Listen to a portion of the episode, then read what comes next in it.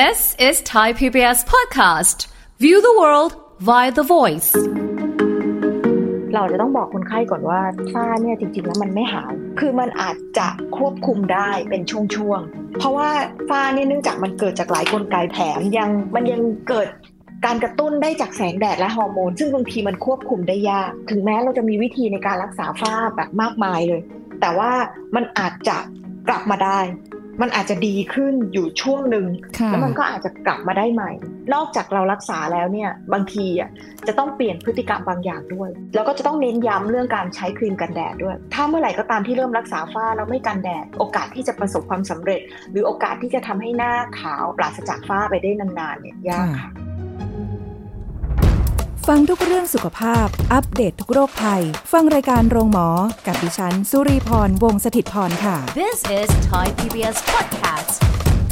คุณผู้ฟังคะวันนี้นะคะ รายการโรงหมอของเราค่ะ ก็จะได้พูดคุยกันกับเรื่องของฝ้านั่นเอง ซึ่งเป็นปัญหากวนใจของใครหลาย ๆ คนโดยเฉพาะยิ่งสาว ๆ นั่นเองนะคะ แต่คุณผู้ชายก็อาจจะเป็นได้เหมือนกันนะ คือไม่ใช่อาจจะเป็นได้เหมือนกันนะคะ แต่ว่าด้วยความที่เป็นคุณผู้หญิงอาจจะรู้สึกว่ามีความกังวลมากกว่านั่นเองนะคะ แล้วฝ้าเกิดจากอะไรออวิธีการรักษาฝ้ายากง่ายแค่ไหนนะคะ เห็นในโซเชียลโอ้โฆษณากันเต็มเลย น่าเชื่อถือได้มากน้อยแค่ไหนเดี๋ยวพูดคุยกับศาสตราจารย์แพทย์หญิงรังสีมาวานิชพักดีเดชา อาจารย์ประจำภาควิชาตัดจวิทยา คณะแพทยศาสตร์ศิริราชพยาบาล มหาวิทยาลัยมหิดลค่ะ สวัสดีค่ะอาจารย์คะสวัสดีค่ะคุณสุริพร ค่ะ อาจารย์รังสีมาคะอูวันนี้คุยกันถึงอีกเรื่องหนึ่งเป็นปัญหาเหลือเกิน ใครหลาย ๆ คนก็บอกว่าโอ้โห เป็นฝ้าทีหนึ่งนี้กลุ้มใจมากค่ะ รักษาก็ยาก ได้ยินข้อมูลจากสื่อบ้างจากโซเชียลบ้างว่าฝ้าเนี่ยไม่ได้แบบว่ารักษากันง่ายๆนะถ้าเป็นแล้วรักษายากมากเลย เพราะฉะนั้นต้องรีบรักษาถ้าเป็นตั้งแต่น้อยๆนะคะแต่บางคนเป็นเยอะนะคะก็อาจจะไปใช้เอ่อครีมหรืออะไรที่มันไม่ถูกต้องเหมาะสม แต่ว่าเอาเป็นว่าตรงนั้นเดี๋ยวเราจะคุยกันต่อ แต่เรามาทำความเข้าใจให้รู้จักกับฝ้าก่อนดีกว่าค่ะอาจารย์ว่าฝ้าเนี่ยค่ะเขาเกิดได้ยังไงมายังไงคะอาจารย์ค่ะ ถ้าสังเกตนะคะ ฝ้าก็จะเป็นปื้นดำๆที่อยู่บนใบหน้าของคนไข้ซึ่งส่วนใหญ่เราเจอในผู้หญิงมากกว่าผู้ชายค่ะค่ะ แล้วก็เวลาตำแหน่งที่เจอเนี่ย มักจะเป็นตำแหน่งที่เราโดนแดดเขาเรียกว่าอยู่ในตำแหน่งที่โดนแสงแดดได้ง่ายค่ะๆยกตัวอย่างเช่นนะคะ หน้าผากดั้งจมูก โหนกแก้มอย่างเงี้ยค่ะอ๋อที่นูนเพราะนูฉะนนั้นเนี่ยเอ่อใช่ตำแหน่งที่เรารับแดดมากกว่าที่ค่ะอื่น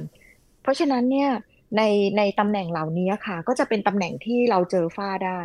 แต่แน่นอนค่ะเอ่อเราอะมักจะเจอฝ้าในผู้หญิงที่อายุเขาเรียกว่าเริ่มเข้าสู่วัยกลางคนค่ะค่ะ เพราะว่า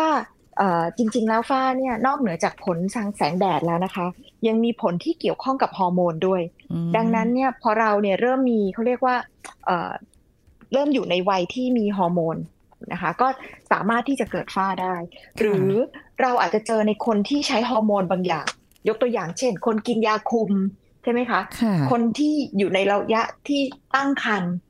เอ่อท้องนะคะ หรือบางคนอยู่ในช่วงหลังคลอด ใกล้ๆจะเมโนพอสกำลังประจำเดือนจะหมดอะไรแบบเนี้ยอืมเพราะฉะนั้นเป็นช่วงที่มันมีการเปลี่ยนแปลงของฮอร์โมนค่ก็จะสามารถทำให้เอ่อคนเกิด ฝ้าได้ค่ะโอ้และแน่นอนพอเกิดไปแล้วยิ่งโดนแดดทำยิ่งไปกันหนักใหญ่เลยค่ะนะคะเพราะฉะนั้นก็จะเกิดได้จากหลายสาเหตุรวมๆอย่างที่เล่าให้ฟังนี่แหละค่ะอืมถ้าอย่างคนผิวขาวอย่างเงี้ยค่ะ ที่เคยได้ยินมาอ่าตลอดเลยโอ้เป็นโอกาสเกิดฝ้าเนี่ยง่ายกว่าคนผิวคล้ำอีกใช่ไหมคะจริงๆ อันนี้ตอบยาก คือถ้าขาวไปเลยแบบฝรั่งแบบแบบแบบเรียกว่าอย่างเอ่อคนอเมริกายุโรปอย่างเงี้ย ไม่ค่อยมีฝ้าค่ะ เราจะเกิดในผิวที่เรียกว่าเป็นผิวกลางๆอืมอ่าผิวสีกลางๆนะคะ คือค่ะอย่างเช่นอย่างนี้ สมมติถ้าเราแบ่งสีผิวเป็นหกระดับหนึ่งคือขาวสุดหกคือดำสุดเนี่ยค่ะเราเจอกันแถวแถวสามสี่ห้านี่แหละค่ะ กลางๆเลย กลางๆใช่ค่ะ อาจจะเป็นไปได้ว่าคนขาวมาก คือจริง ๆ คนขาวมากเนี่ยเขามีปฏิกิริยาตอบสนองต่อแสงแดดที่ต่างจากเรา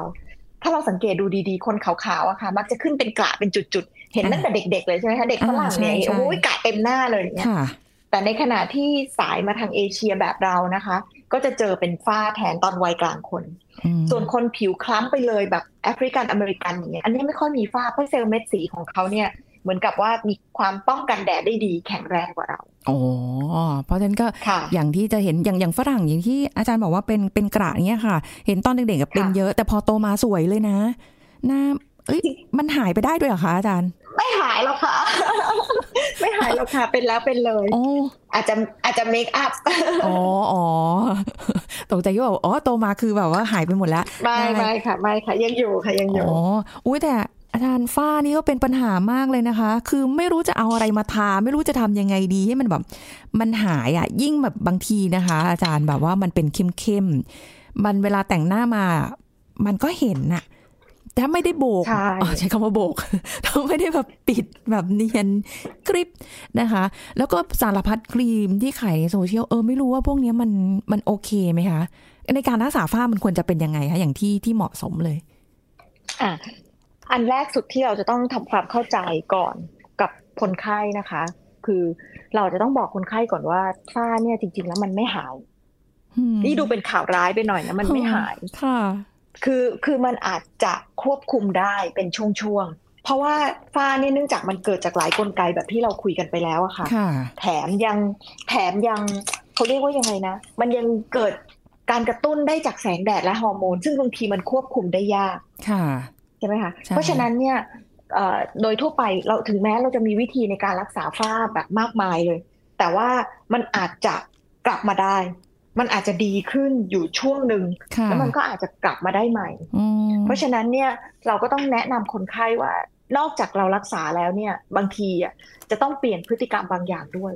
อย่างเช่น คนบางคนชอบมีแอคทิวิตี้กลางแดดมากเลย ชอบเล่นกอล์ฟอย่างเงี้ยค่ะ หรือชอบแบบกีฬาทางน้ำอย่างเงี้ยค่ะเพราะฉะนั้นพวกเนี้ยบางทีอะเราจะต้องคุยเรื่องการปรับพฤติกรรมด้วย ถ้าอยากจะรักษาฝ้า หรืออยากจะควบคุมการจางลงของฝ้าให้ได้นานๆค่ะอืมแล้วก็ แล้วก็จะต้องเน้นย้ำเรื่องการใช้ครีมกันแดดด้วย เพราะว่าถ้าเมื่อไหร่ก็ตามที่เริ่มรักษาฝ้าแล้วไม่กันแดด อันนี้มันหมอคิดว่ามันโอกาสที่จะประสบความสำเร็จ หรือโอกาสที่จะทำให้หน้าขาวปราศจากฝ้าไปได้นานๆเนี่ยยากค่ะอ๋อ ก็แสดงว่าจริง ๆ ในการรักษาพึ่งพาอย่างเดียวอาจจะไม่ได้ เพราะว่ายังไงคือก็เป็นอยู่นั่นแหละ แต่แค่ว่ามันบมันบางลงจางลงทำให้เวลาแต่งหน้าหรือปกปิดเนี่ยก็อาจจะไม่ได้เห็นแล้วแต่ว่า มันยังมีอย่างอื่นที่เป็นปัจจัยเสริมเนอะเดี๋ยวเพราะว่าเดี๋ยวบางคนบอกอุ้ยไปรักษาฝ้ามาไม่เห็นดีเลยคลินิกนี้นะคะ รักษาแล้วไม่เห็นหายเลย ก็ยังเป็นอยู่เหมือนเดิมไม่ต้องทำความเข้าใจตรงนี้ก่อนนะคะ เพราะว่าเขาใช่เพจะราะว่าเพยังราะอว่ายู่ใช่ค่ะ เพราะว่าจริง ๆ แล้วเนี่ยมันไม่ใช่แค่การทำให้ฝ้าจางลง มันจะต้องป้องกันไม่ให้ฝ้ากลับมาด้วย ค่ะ โอ้โหค่ะ การป้องกันดูเหมือนจะยากกว่า เพราะว่ามันมีปัจจัยที่บางอย่างก็ควบคุมไม่ได้ แต่ว่าเราสามารถที่จะปรับเปลี่ยนพฤติกรรมได้ อย่างที่อาจารย์บอก activity โอ้อันนี้ก็พยายามจะโบกกันแดดแล้วค่ะ อาจารย์แบบเต็มที่แล้วอ่า SPF สูงสูงๆเออ เต็มที่ที่ท้องตลาดมี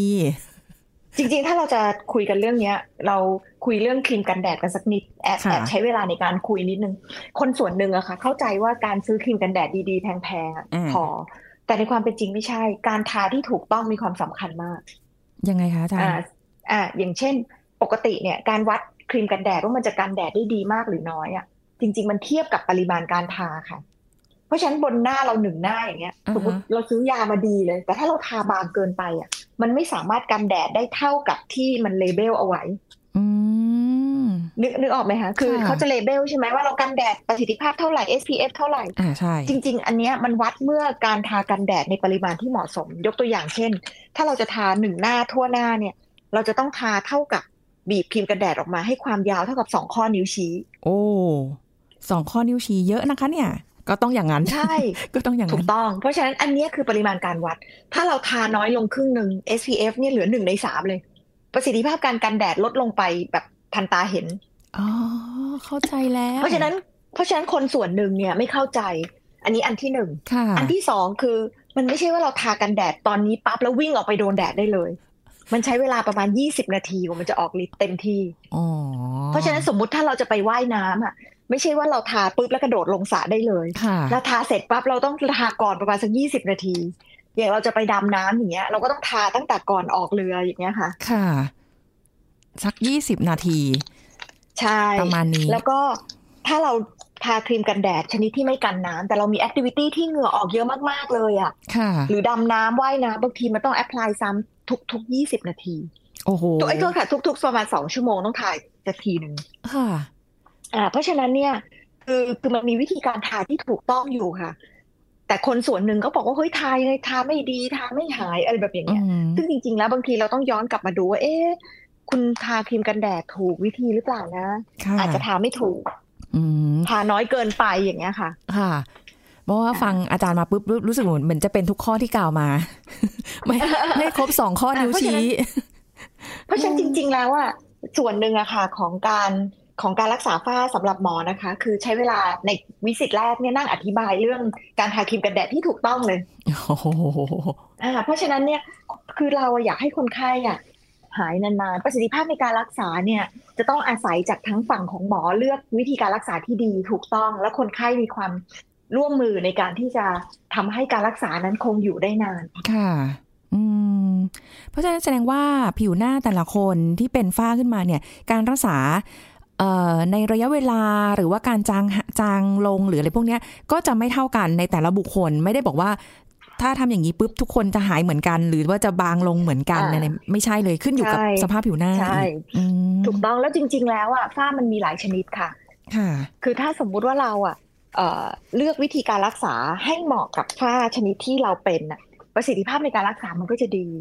ค่ะ อ้าวแล้วเราจะรู้ได้ไงอ่คะว่าเราเป็นอะไรคะอ่า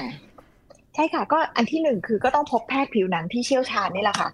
คุณหมอก็จะบอกได้ หลาย ๆ ครั้งนะคะ ที่คนไข้มาเนี่ยเข้าใจว่าตัวเองเป็นฝ้า เอาเข้าจริงแล้วไม่ได้เป็นฝ้า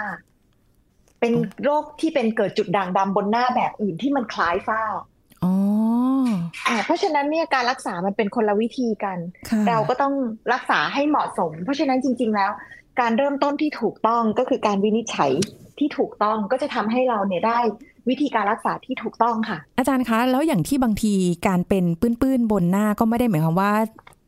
เป็นฝ้าเหรอคะ เพราะว่าพอแบบใครเห็นปุ๊บหุ้ยเป็นฝ้าเป็นฝ้าบอกเราอย่างนี้ได้เลยเออใช่ค่ะมีจุดดำหลาย ๆ จุดบนใบหน้าเลยที่อืมคล้ายฝ้าแต่ไม่ใช่ฝ้าอ๋อดังนั้นเนี่ยแล้ววิธีการรักษาก็ไม่เหมือนกับการรักษาฝ้าด้วยนะคะ เพราะฉะนั้นเนี่ยถ้าสมมติว่าเราเนี่ยพบแพทย์ผู้เชี่ยวชาญค่ะหมอผิวหนังเนี่ยนะคะแล้วก็วินิจฉัยได้เนี่ยเอ่อคนไข้ก็จะได้รับการรักษาที่ถูกต้องอ่าไม่ต้องเสียเวลาไปรักษาฝ้าอย่างเงี้ยค่ะ ค่ะอืมซึ่งอาจจะไม่ได้ผลอืม คือบางทีเราอาจจะยังไม่ได้เจอเจอกับคุณหมอก่อนค่ะอาจารย์ แต่ว่าเวลาเข้าคลินิกไปเราจะเจอเซลล์ก่อนอ่าอันนี้ก็อันนี้ก็ต้องพิจารณานะคะ เราจะเลือกรักษาก็ต้องเอ่อคุยกับแพทย์นะคะอืมไม่ใช่ว่าไปเลือกการรักษาคุยกับคนที่ไม่ได้เป็นหมอเขาก็อาจจะแนะนำวิธีการรักษาที่ไม่ถูกให้กับเราได้นะคะ ค่ะ เดี๋ยวนี้ค่ารักษาไม่ถูกจริง ๆ ค่ะ แพงหมดไปทุกอย่างเลยนะคะ แต่ว่า ถ้าเกิดสมมติว่าวินิจฉัยมาแล้วอย่างเงี้ยค่ะอาจารย์แล้วบอกว่าอ้าวแหละ สุริพรเธอเป็นฝ้านะอย่างเงี้ยค่ะ สุริพรทำอะไรต่อคะอะเราเรามีวิธีการรักษาหลายวิธีค่ะค่ะ อันแรกอย่างที่บอกเลยคือ เราต้องคุยกันเรื่องพฤติกรรมการกันแดดกันก่อนเหมือนอย่างที่เราคุยกันไปเมื่อกี้ค่ะอ่าเอ๊ะค่ะคุณสุริพรทำถูกวิธีไหมทาถูกหรือเปล่านะคะ อันแรกค่ะอันที่สองก็คือถ้าเราตกลงใจกันละ คือหลาย ๆ ครั้งเนี่ยคนไข้บางคนหลังจากคุยเรื่องพฤติกรรมการกันแดด แล้วเขาเป็นคนมีฮ็อบบี้หรือมีอะไรที่แบบ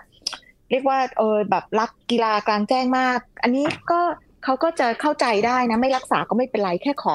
วิธีการป้องกันไม่ให้มันเป็นเพิ่ม คนไข้ก็จะแฮปปี้แล้ว อันนี้เป็นค่ะเป็นแบบหนึ่งอืมค่ะแต่ถ้าสมมติว่าจะเริ่มวิธีการรักษาเราเริ่มง่าย ๆ เลย อาจจะมียาทาหลาย ๆ ตัวที่สามารถทำให้สีผิวจางลงได้ อ๋อ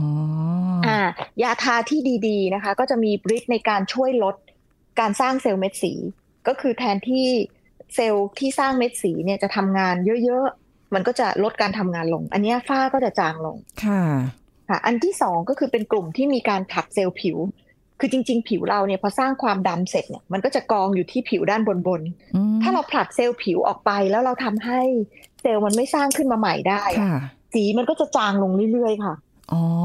ไอ้ที่อ่าเข้มๆคือคือมันกองกันอยู่ใช่ไหมคะ มันไม่ไปไหนใช่ มันกอกันอยู่ ใช่ เพราะฉะนั้นสมมุติพอเราทำให้มันผลัดออกไปได้เนี่ยอืมมันก็จะจางลงค่ะ อันเนี้ยก็เป็นวิธีง่าย ๆ แต่ทั้งนี้ทั้งนั้นเนี่ย การทีทาครีมกันแดดก็จะต้องทำทาต่อเนื่องตลอดนะคะ เพราะว่าถ้าสมมติว่าเราไม่ทาครีมไม่ทาครีมกันแดดเนี่ยค่ะจุดดำมันก็จะสร้างขึ้นมาใหม่อยู่ดีอันเนี้ยทั้งหมดมันเป็นวิธีการที่ทำให้จุดดำที่มีอยู่แล้วอะจางลงค่ะแต่ คุณไข้ก็ต้องมีหน้าที่ที่จะทำให้จุดดำเนี่ยไม่เป็นเพิ่มขึ้นด้วยค่ะ ค่ะ ก็คือหมายความว่าเอาแหละ ถ้าวันหนึ่งเรารู้สึกว่าเฮ้ยฝ้ามันมันมันเยอะแล้วมันไม่ไหวแล้วอะไรอย่างเงี้ยนะคะ คือเราก็พยายามทาครีมครีมกันแดดอย่างที่อาจารย์บอกอย่างถูกวิธีแล้วแหละนะ แต่ทีนี้แบบค่ะเออมันมันต้องรักษาอะต้องใช้คำว่ารักษาค่ะมันไม่ใช่แค่แบบว่า เออไปไปแบบ หา แต่ทีเนี้ยอาจารย์มันน่ากังวลมาก เมื่อกี้อาจารย์บอกว่ามันมียาทา แต่ว่าคือถ้าเราไปพบกับแพทย์ผู้เชี่ยวชาญด้านผิวหนังอันเนี้ยก็ไม่น่าห่วงหรอก แต่มันก็มีประเภทแบบว่าครีมที่มาทาหน้าอุ้ยทาไปขาวเลยค่ะอาจารย์หุยแบบฝ้าหายอย่างเงี้ย แต่สักพักเริ่มแบบเป็นปื้นดำหนักกว่าเดิมอะเออ มันมีมันมียาทาหลายตัวเหมือนกันที่มีฤทธิ์ที่ทำให้เอ่อรอยดำจางลงนะคะ อย่างดีๆ แต่ต้องอยู่ในความควบคุมของแพทย์ เพราะว่าถ้าใช้ต่อเนื่องด้วยตัวเอง เราอาจจะใช้ยาผิดวิธีทำให้มันดำกว่าเดิม แย่กว่าเดิมได้ค่ะเพราะฉะนั้นอันนี้ก็อย่างที่บอกค่ะ ถ้าปรึกษาแพทย์ให้แพทย์เป็นคนช่วยดูแล หมอคิดว่าอันเนี้ยน่าจะน่าจะน่าจะเป็นวิธีการรักษาที่เรียกว่าถูกต้องนะคะค่ะ อย่าไปหาซื้อยาหรืออะไรที่เขาบอกว่ารักษาฝ้าเอ่อแบบหายหรือว่าอะไรมีรีวิวรีวิวอะไรอย่างเงี้ยนะคะ ก็คือต้องระวังด้วยอย่าไปเชื่อ บางทีเขาอาจจะมีสารอันตราย ผสมอยู่ก็ได้ ซึ่งเราไม่รู้วิธีการผสมยาของเขาด้วย หรือว่ามีตัวยาอะไรบ้าง เพราะฉะนั้นไปหาคุณหมอแพทย์ผิวหนังดีกว่า อาจารย์แล้วอย่างเงี้ยคือถ้าเกิดไปรักษาระยะเวลาคือ หลายคนอาจจะบอกว่าอื มมันนานจังเลยกว่ามันจะจางอ่าลง เอยเลี้ยงไข้หรือเปล่า หรืออะไรอย่างเงี้ยค่ะอาจารย์ มันจก็ริมีงๆต้องบอกว่าการรักษาโดยการทายาหลักกับทาทายาที่ทำให้เม็ดสีจางลงนะคะ กับการกันแดดเนี่ยเป็นวิธีเขาเรียกว่ามาตรฐานในการรักษาฝ้าอืมแต่ว่าเรามีทางเลือกเสริมค่ะ ถ้าสมมุติว่าคนไข้นี่อยากจะให้มีการรักษาหรือว่าให้เขาเรียกว่าเอ่อเห็นผลเร็วขึ้นค่ะนะคะ ก็เราก็จะมียากิน ที่ช่วยอ๋อมียากินอ่าด้วย มียากินค่ะ ยากินมีสองแบบ ยากินแบบที่หนึ่งคือทำให้การสร้างเม็ดสีน้อยลงนะคะ แต่พวกนี้ก็ต้องกินนาน แล้วก็อาจจะต้องระวังเรื่องผลข้างเคียง โดยเฉพาะถ้าคนไข้อะมีโรคเลือด หรือว่าอ๋อมีโรคเขาเรียกว่าโรคประจำตัวบางอย่างนะค่ะคะก็ต้องก็ต้องก็ต้องโรคโรคประจำตัวบางอย่างเนี่ยก็ต้องระมัดระวังนะคะ ซึ่งอันนี้เดี๋ยวให้คุณหมอเป็นคนอธิบายแล้วกันเวลาเราอาจจะน้อยเกินไปนะคะค่ะแต่ว่ามันก็คงไม่สามารถจะเป็นการกินที่กินได้ตลอดไปอืม ก็จะเป็นการกินที่กินอยู่ในช่วงสองสามเดือนนะคะ แล้วก็ต้องมีการหยุดเป็นบางช่วง แล้วก็ให้คนไข้เนี่ยเหมือนกับว่าเอ่อค่อยๆ ลดยาลง อันนี้เป็นยากลุ่มที่หนึ่งค่ะ ยากลุ่มที่สองคือยากลุ่มที่เป็นเขาเรียกว่ากลุ่มที่ช่วยในการป้องกันค่ะไม่ให้รอยดำเกิดง่ายขึ้นอ๋อก็คือเป็นกลุ่มที่เป็นสารต้านอนุมูลอิสระเยอะค่ะๆ เพราะว่าสมมุติว่าอย่างเงี้ยยากลุ่มเนี้ยก็จะช่วยเป็นส่วนใหญ่จะเป็นพวกวิตามิน supplement นะคะอืมซึ่งถ้าสมมติว่าเรากินยาพวกนี้ไปเนี่ยหรือกินวิตามินพวกเนี้ย เวลาเราโดนแดดเนี่ย โอกาสจะดำมันน้อยลงอ๋อค่ะ เพราะฉะนั้นพวกนี้ก็จะเป็นอีกหนึ่งกลุ่มที่ที่เขาเรียกว่าเป็นอีกหนึ่งหนึ่งกลุ่มยาที่ใช้กินเพื่อที่จะช่วยลดหรือป้องกันฟ้าได้นะคะค่ะอืมค่ะอาจารย์คะแล้วถ้าเกิดว่าอะเราก็ใช้หลาย ๆ อย่างรวมกันฝ้ามันก็จะค่อยๆ ค่อยๆ ใช้คำว่าค่อยๆนะคะ ไม่ได้บอกว่าค่ะทันทีทันใดเดี๋ยวบางคนไปคาดหวังกับการรักษาอ่าฮะแบบว่า โอ้ยหายทันทีแน่นอนมันจะค่อยๆค่อยๆค่อยๆจางลง แต่ก็ยังมีอยู่แหละ แต่มันก็ดีกว่าตอนตอนแรกที่เป็น ถ้าเกิดเราสามารถที่จะทำอย่างที่อาจารย์แนะนำโดยเฉพาะยิ่งครีมกันแดดใช่ไหมคะใช่ใช่ค่ะใช่แล้วเพราะฉะนั้นอันเนี้ยค่ะเป็นอีกหนึ่งอันค่ะ อืมแล้วมันมีวิธีการรักษาแบบเลเซอร์ด้วยไหมคะอาจารย์แบบว่าอะมีค่ะอ๋อมีคือคือจริง ๆ ต้องบอกว่าคนหลาย ๆ คนเนี่ยพยายามจะเอาเลเซอร์หลาย ๆ ตัวมาใช้เพื่อการรักษาฝ้าค่ะแต่ว่าอย่างที่ศรีราชเนี่ยเราทำวิจัยเยอะมากเกี่ยวกับเรื่องการรักษาฝ้าค่ะคือสิ่งที่เราสิ่งที่เราเจอก็คือว่า คุณจะรักษาฝ้าเนี่ย การใช้เลเซอร์มันจะช่วยให้จางลงได้ชั่วคราวอืมช่วงหนึ่ง แต่พอสมมุติถึงจุดหนึ่งที่ฝ้าเนี่ยมันเริ่มเขาเรียกว่า เริ่มจางลงจนจน เอ่อเขาเรียกว่าเราข้อหนึ่งคือเราคงทำมันไปไม่ได้ตลอด กับอันที่สองคือเราเจอว่าพอหยุดการรักษาด้วยเลเซอร์ หรือการรักษาอื่นๆ บางทีฝ้ามันเริ่มกลับมาณเดือนที่หกค่ะเพราะฉะนั้นหมายความว่าอืมถึงแม้จะใช้วิธีนี้ในการรักษา มันก็จะช่วยทำให้เหมือนกับผลเร็วอะเกิดขึ้นได้ชั่วคราว ช่วงหนึ่งเหมือนกับเราได้กำลังใจในการรักษา แต่คุณก็ยังต้องดูแลมันต่อไปอย่างแบบ ดูแลมันอย่างทุ่มเทอะไรอย่างเงี้ยค่ะแต่อย่างต่ออมเนื่องอยู่ดี แล้วก็น่าจะต้องใช้วิธีการรักษาหลาย ๆ อันน่ะมารวมกันมันกลับมาใช้พร้อม ๆ กัน เพราะไม่อย่างนั้นเนี่ย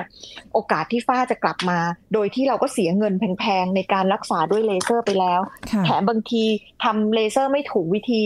ผิวหน้าบางลงอีกเออออะไรอย่างเงี้ยค่ะยิ่งหน้าดำกว่าเดิมหมอก็เคยเจอค่ะ เพราะฉะนั้นจริง ๆ ก็เช่นเดียวกันน่ะจะรักษาฝ้าเนี่ยเราก็ต้องมีเขาเรียกว่าเอ่อ มีมีเขาเรียกว่ายังไงนะ ต้องปรึกษาแพทย์ที่เชี่ยวชาญจริง ๆ ต้องเข้าใจว่าเอ๊ะอันเนี้ยมันคงไม่ใช่การทำแล้วหายตลอดไปค่ะดูเรื่องค่าใช้จ่ายว่าเหมาะสมหรือเปล่า ว่าเรา afford ไหวหรือเปล่านะคะ เพราะว่าของเลเซอร์แต่ละตัวเท่าที่หมอเห็นก็มีราคาแพง แล้วเอาเข้าอืจมริง ๆ ที่สิริราชเนี่ยเราทำวิจัยพูดตรงๆเลยทำหลายตัวมากค่ะค่ะเพราะฉะนั้นก็อันเนี้ยก็เป็นอีกอันหนึ่งที่อยากจะ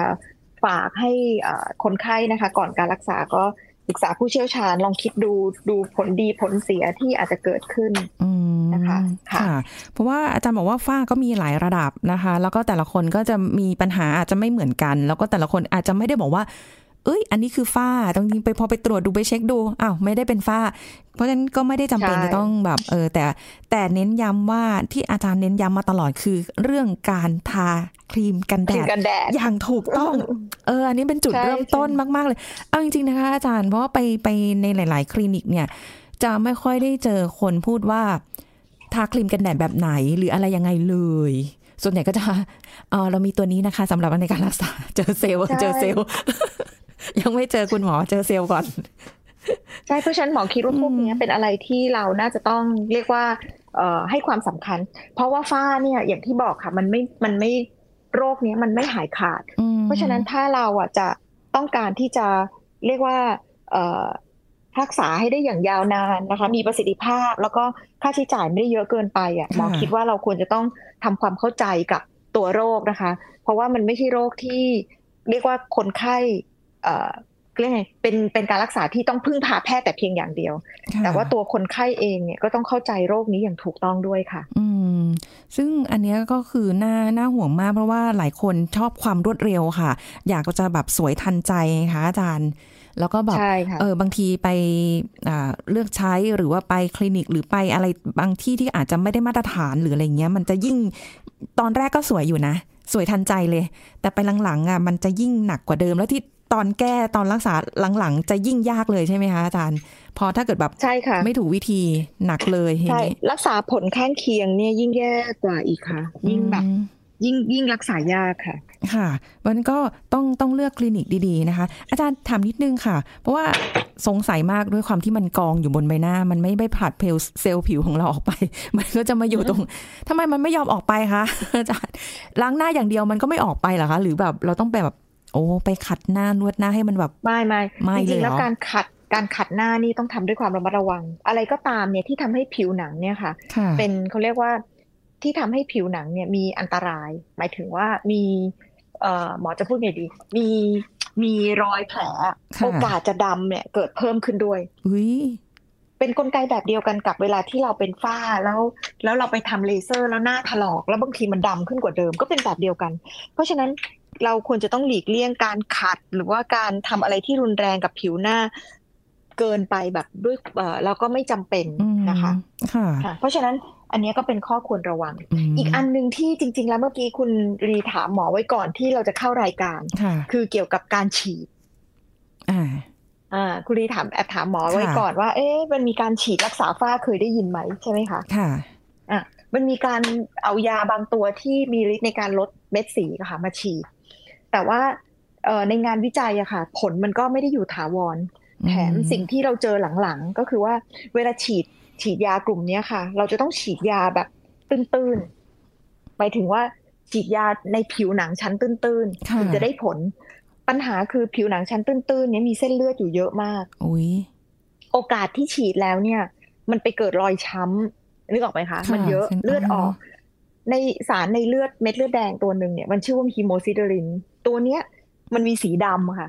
ค่ะ เพราะฉะนั้นที่หมอเจอหลาย ๆ คนคือเพราะว่าการฉีดแบบเนี้ยมันจะต้องฉีดหลายรอบ ฉีดติดติดๆกันทุกสองสัปดาห์อะไรแบบเนี้ยโอ้แล้วก็ฉีดเยอะค่ะๆเราสิ่งที่เราเจอคือคนไข้เนี่ยเกิดรอยช้ำแล้วเกิดรอยดำจากการมีสารฮีโมซิเดรินเนี่ยต่อเนื่องกันเป็นเวลานาน อ้าว เป็นกันเพราะฉะนั้นเนี่ยอ่าฮะใช่ เพราะฉะนั้นจริง ๆ แล้วหลังๆอะค่ะ อย่างหมอผิวหนังเองเราก็ไม่ได้แนะนำว่า ให้วิธีการไม่ได้แนะนำแล้วว่าเอ้ยต้องมาฉีดในการรักษาฝ้า อันนี้คือสำหรับการฉีดในแบบนี้ แต่เรามีการฉีดอีกแบบหนึ่งที่มีงานวิจัยเหมือนกันล่าสุดนะคะค่ะเราใช้เอ่อเกล็ดเลือดเข้มข้นหรือเราเรียกว่า PRP กลุ่มพวกเนี้ย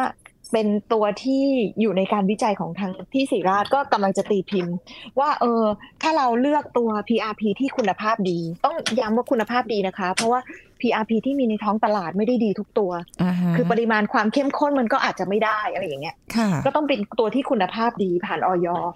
ะพวกเนี้ยจะมีฤทธิ์ในการรักษาฝ้า แล้วก็ผลเนี่ยอยู่ยาว 6 เดือนได้ อันนี้เรากำลังจะเป็นงานวิจัยที่เรากำลังจะตีพิมพ์อยู่เร็วๆนี้ค่ะค่ะนั่นแหละค่ะ แล้วก็ฝากความหวังไว้ที่อาจารย์ด้วยกันนะคะอาจารย์ที่ศิริราชด้วยนะคะคือเพราะว่าคือตอนเนี้ยอ่ามีคลินิกเกิดขึ้นเยอะแยะมากมาย อันนี้ก็เป็นไปตามที่กระแสของความนิยมในการที่จะดูแลรักษาผิวหน้าคนที่ใส่ใจสุขภาพเนี่ยก็มีเยอะขึ้นน่ะนะคะ แต่ก็ต้องเลือกดีๆ แต่ทางที่ดีคือการป้องกันตั้งแต่เบื้องต้นเพื่อไม่ให้มันเป็นมากยิ่งขึ้น หรือว่าเอ่อ ต้องถึงขั้นกับการรักษานะคะ ก็คือการใช้ครีมกันแดด อาจารย์ย้ำตลอดช่วงรายการของเราตรงนี้เลยนะคะ ก็ทำให้เราได้เข้าใจนะว่าจริง ๆ แล้วเนี่ยคือฝ้าเนี่ยรักษาให้เบาบางจางลงได้ และสำคัญคือการใช้ครีมกันแดดนะคะ แล้วก็การปรับเปลี่ยนพฤติกรรมกิจกรรมต่าง ๆ ที่เราอาจจะแบบแบบไปสู้ท้าแดดนะคะ คือชอบแบบต้องโดนแดดแบบ เยอะๆ อย่างเงี้ยนะคะ มันจะเสเสริมพลังอะไรประมาณนี้นะ ก็แล้วแต่แล้วแต่แต่ละบุคคลนะคะ แต่ไม่ว่าจะยังไงก็แล้วแต่คือการที่ไปเชื่อโฆษณาบนโซเชียลมีเดียอะไรพวกเนี้ยก็ต้องดูดีๆด้วยนะคะ แล้วก็การคุยกับแพทย์ผู้เชี่ยวชาญด้านผิวหนังจะดีที่สุดด้วยนะคะ วันนี้ได้ความรู้เยอะแยะมากมายเลยค่ะอาจารย์คะ ที่ค่ะต้องขอบคุณอาจารย์ด้วยที่มาร่วมพูดคุยกับรายการนะคะ ของเราในวันนี้ด้วย ขอบคุณค่ะอาจารย์ค่ะ ค่ะ ขอบคุณนะคะ ค่ะ สวัสดีค่ะ เอาละค่ะคุณผู้ฟังหมดเวลาแล้วนะคะ เราจะกลับมาพบกันใหม่ครั้งหน้ากับรายการโรงหมอทางไทย PBS Podcast ค่ะ แล้วก็ขอบคุณที่ติดตามรับฟังด้วยนะคะ พบกันใหม่ค่ะ สวัสดีค่ะ This is Thai PBS Podcast ทำไมคนที่มีอาการปวดหลังหรือคนที่เป็นมะเร็งจำเป็นต้องตรวจเพิ่มด้วยการเอ็กซเรย์หรือ MRI ดรนายแพทย์จตุพลคงถาวรสกุล แพทย์ผู้เชี่ยวชาญด้านกล้ามเนื้อกระดูกและข้อ มาเล่าให้ฟังครับ คนไข้เนี่ยที่มีอาการปวดหลังในโรงพยาบาลทุกโรงเนี่ยสังเกตนะฮะ ประมาณสัก 8-90%คือได้รับยาไม่เอ็กซเรย์แล้วกลับบ้าน อันนี้คือเป็นปัญหาหลักเลย แต่ก็เข้าใจได้นะฮะเพราะว่าบางทีเนี่ยจะไปเอ็กซเรย์ทุกเคสเนี่ยมันก็เป็นไปไม่ได้ คือบางทีการที่ปวดหลังเนี่ยถ้าเราเป็นสักประมาณเดือนหนึ่งเนี่ยอย่างน้อยเอ็กซเรย์สักที เพราะว่าอะไรในคนปกติเนี่ยนะเราพบว่ามันมีพวกหมอนรองกระดูกหลังเสื่อม ไม่ใช่แค่กล้ามเนื้ออักเสบ หรือหมอนรองกระดูกหลังทับเส้นประสาท ไม่ใช่แค่กล้ามเนื้ออักเสบ คืออยากจะย้ำเพราะอย่างนี้ เราพวกหมอเนี่ยนะได้รับการเรียนการสอนกันมาเนี่ยว่า 80-90%ของการปวดหลังคือกล้ามเนื้ออักเสบ แต่อันนั้นน่ะมันคือเมื่อ 30 ปีที่แล้ว เมื่อเนื่องจากเรามีเทคโนโลยีใหม่ ๆ เข้ามานะเราจะเจอโรคค่อนข้างเยอะ ซึ่งผมเนี่ยในช่วง 6 เดือนถึง 7 เดือนที่เรามีคนไข้เยอะ ๆ ในช่วงเนี้ยนะ เราทำ MRI คนไข้ไปเนี่ย เราปรากฏว่า คนไข้ที่มีอาการปวดหลัง เดือนหนึ่งสองเดือนเนี่ยเป็นมาไม่นานเนี่ยนะหมอนรองกระดูกหลังเสื่อมหรือหมอนรองกระดูกทับเส้นประสาทเต็มไปหมดเลยอืมนี่ขนาดเป็นคนปกตินะ แต่สำหรับคนที่เป็นมะเร็ง ถ้าปวดหลังสักสองอาทิตย์เนี่ย ผมว่าต้องรีบเอ็กซเรย์หนึ่งภาพแล้วอย่างน้อย ถ้าปวดหลังสักเดือนหนึ่งเนี่ย ผมแนะนำนะ ผมว่าผมอยากให้ทำเอ็มไอไปเลย คืออย่างนี้ คนที่เป็นมะเร็งอะอะเราก็จะแบ่งตาม กลุ่มที่บ่อยๆแล้วกันอะมะเร็งปอดมะเร็งปอดอยู่กับใครมะเร็งปอดจะอยู่กับหมอปอด ที่เป็นอายุรกรรม และหมอปอดที่เป็นหมอสัญญกรรม ถ้าเป็นมะเร็งเต้านมเขาก็จะอยู่กับหมอเต้านม และหมอมะเร็ง ถ้าเป็นต่อมลูกหมาก ก็จะเจอหมอสัญญกรรมอ่าระบบท่อปัสสาวะ กับหมออายุรกรรมที่เป็นอายุรกรรมท่อปัสสาวะ ถ้าเป็นมะเร็งลำไส้เขาก็จะเจออย่างนี้เหมือนกัน ก็จะเป็นคู่ก็คือหมอสัญญกรรมกับหมออายุรกรรม ทีนี้หมอกลุ่มทั้งสองกลุ่มเนี้ยพอเวลาบอกเขาว่าปวดหลังอะบางทีเขาก็รู้สึกว่าอาจจะเป็นกล้ามเนื้ออักเสบ อืมใช่พอเขาเห็นคนไข้เดินมาปกติ เขาจะรู้สึกว่ามันมีปัญหาเมื่อไหร่ เมื่อคนไข้บอกว่ามีอาการชาหรือมีอาการอ่อนแรง เมื่อไม่มีชาและไม่มีอ่อนแรง ก็ยังให้กลับบ้าน พอเขากลับไปเนี่ย อันเนี้ยใครที่เป็นมะเร็งนี่ฟังไว้ดีๆนะฮะการที่เกิดมะเร็งกระจายไปที่กระดูก แล้วมันไปกดทับไขสันหลังเนี่ย คนจะคิดว่า โอ้โหยมันต้องมีอาการนำมานานๆ เป็นมาสักเป็นอาทิตย์เป็นเดือนค่ะด้วยเซนส์ของเราว่า กระดูกมันเป็นของแข็งนะซึ่งของแข็งเนี่ย มันควรที่จะกว่าจะแหมเนื้องอกมันจะกิน แล้วมันเข้าไปทะลุเข้าไปกดไขสันหลังเนี่ย ใช่มันเป็นเดือน มันเป็นเดือนที่เขาปวดหลังมานี่ไงก็นี่ไงไอเดือนหนึ่งที่ผ่านมาเนี่ยที่เขาปวดหลังเนี่ย ร่างกายมันก็ช่วยแล้ว มันก็บอก เอ้ย ยังเข้าไม่ได้ มีกระดูกกั้นอยู่ บอกแล้ว อ่า แล้วก็กินกระดูกจนเกลี้ยงแล้ว แล้วพอวันที่มันโปะเข้าไปเนี่ย วันเดียว หมดเลยนะ ผมบอกเลย วันเดียวคืออ่อนแรงขาสองข้างกั้นอุจจาระปัสสาวะไม่ได้ภายในวันเดียวเลย This is Thai PBS Podcast ติดตามรายการทางเว็บไซต์และแอปพลิเคชันของไทย PBS Podcast Spotify SoundCloud Google Podcast Apple Podcast และ YouTube Channel ไทย PBS Podcast Thai PBS podcast. View the world via the voice.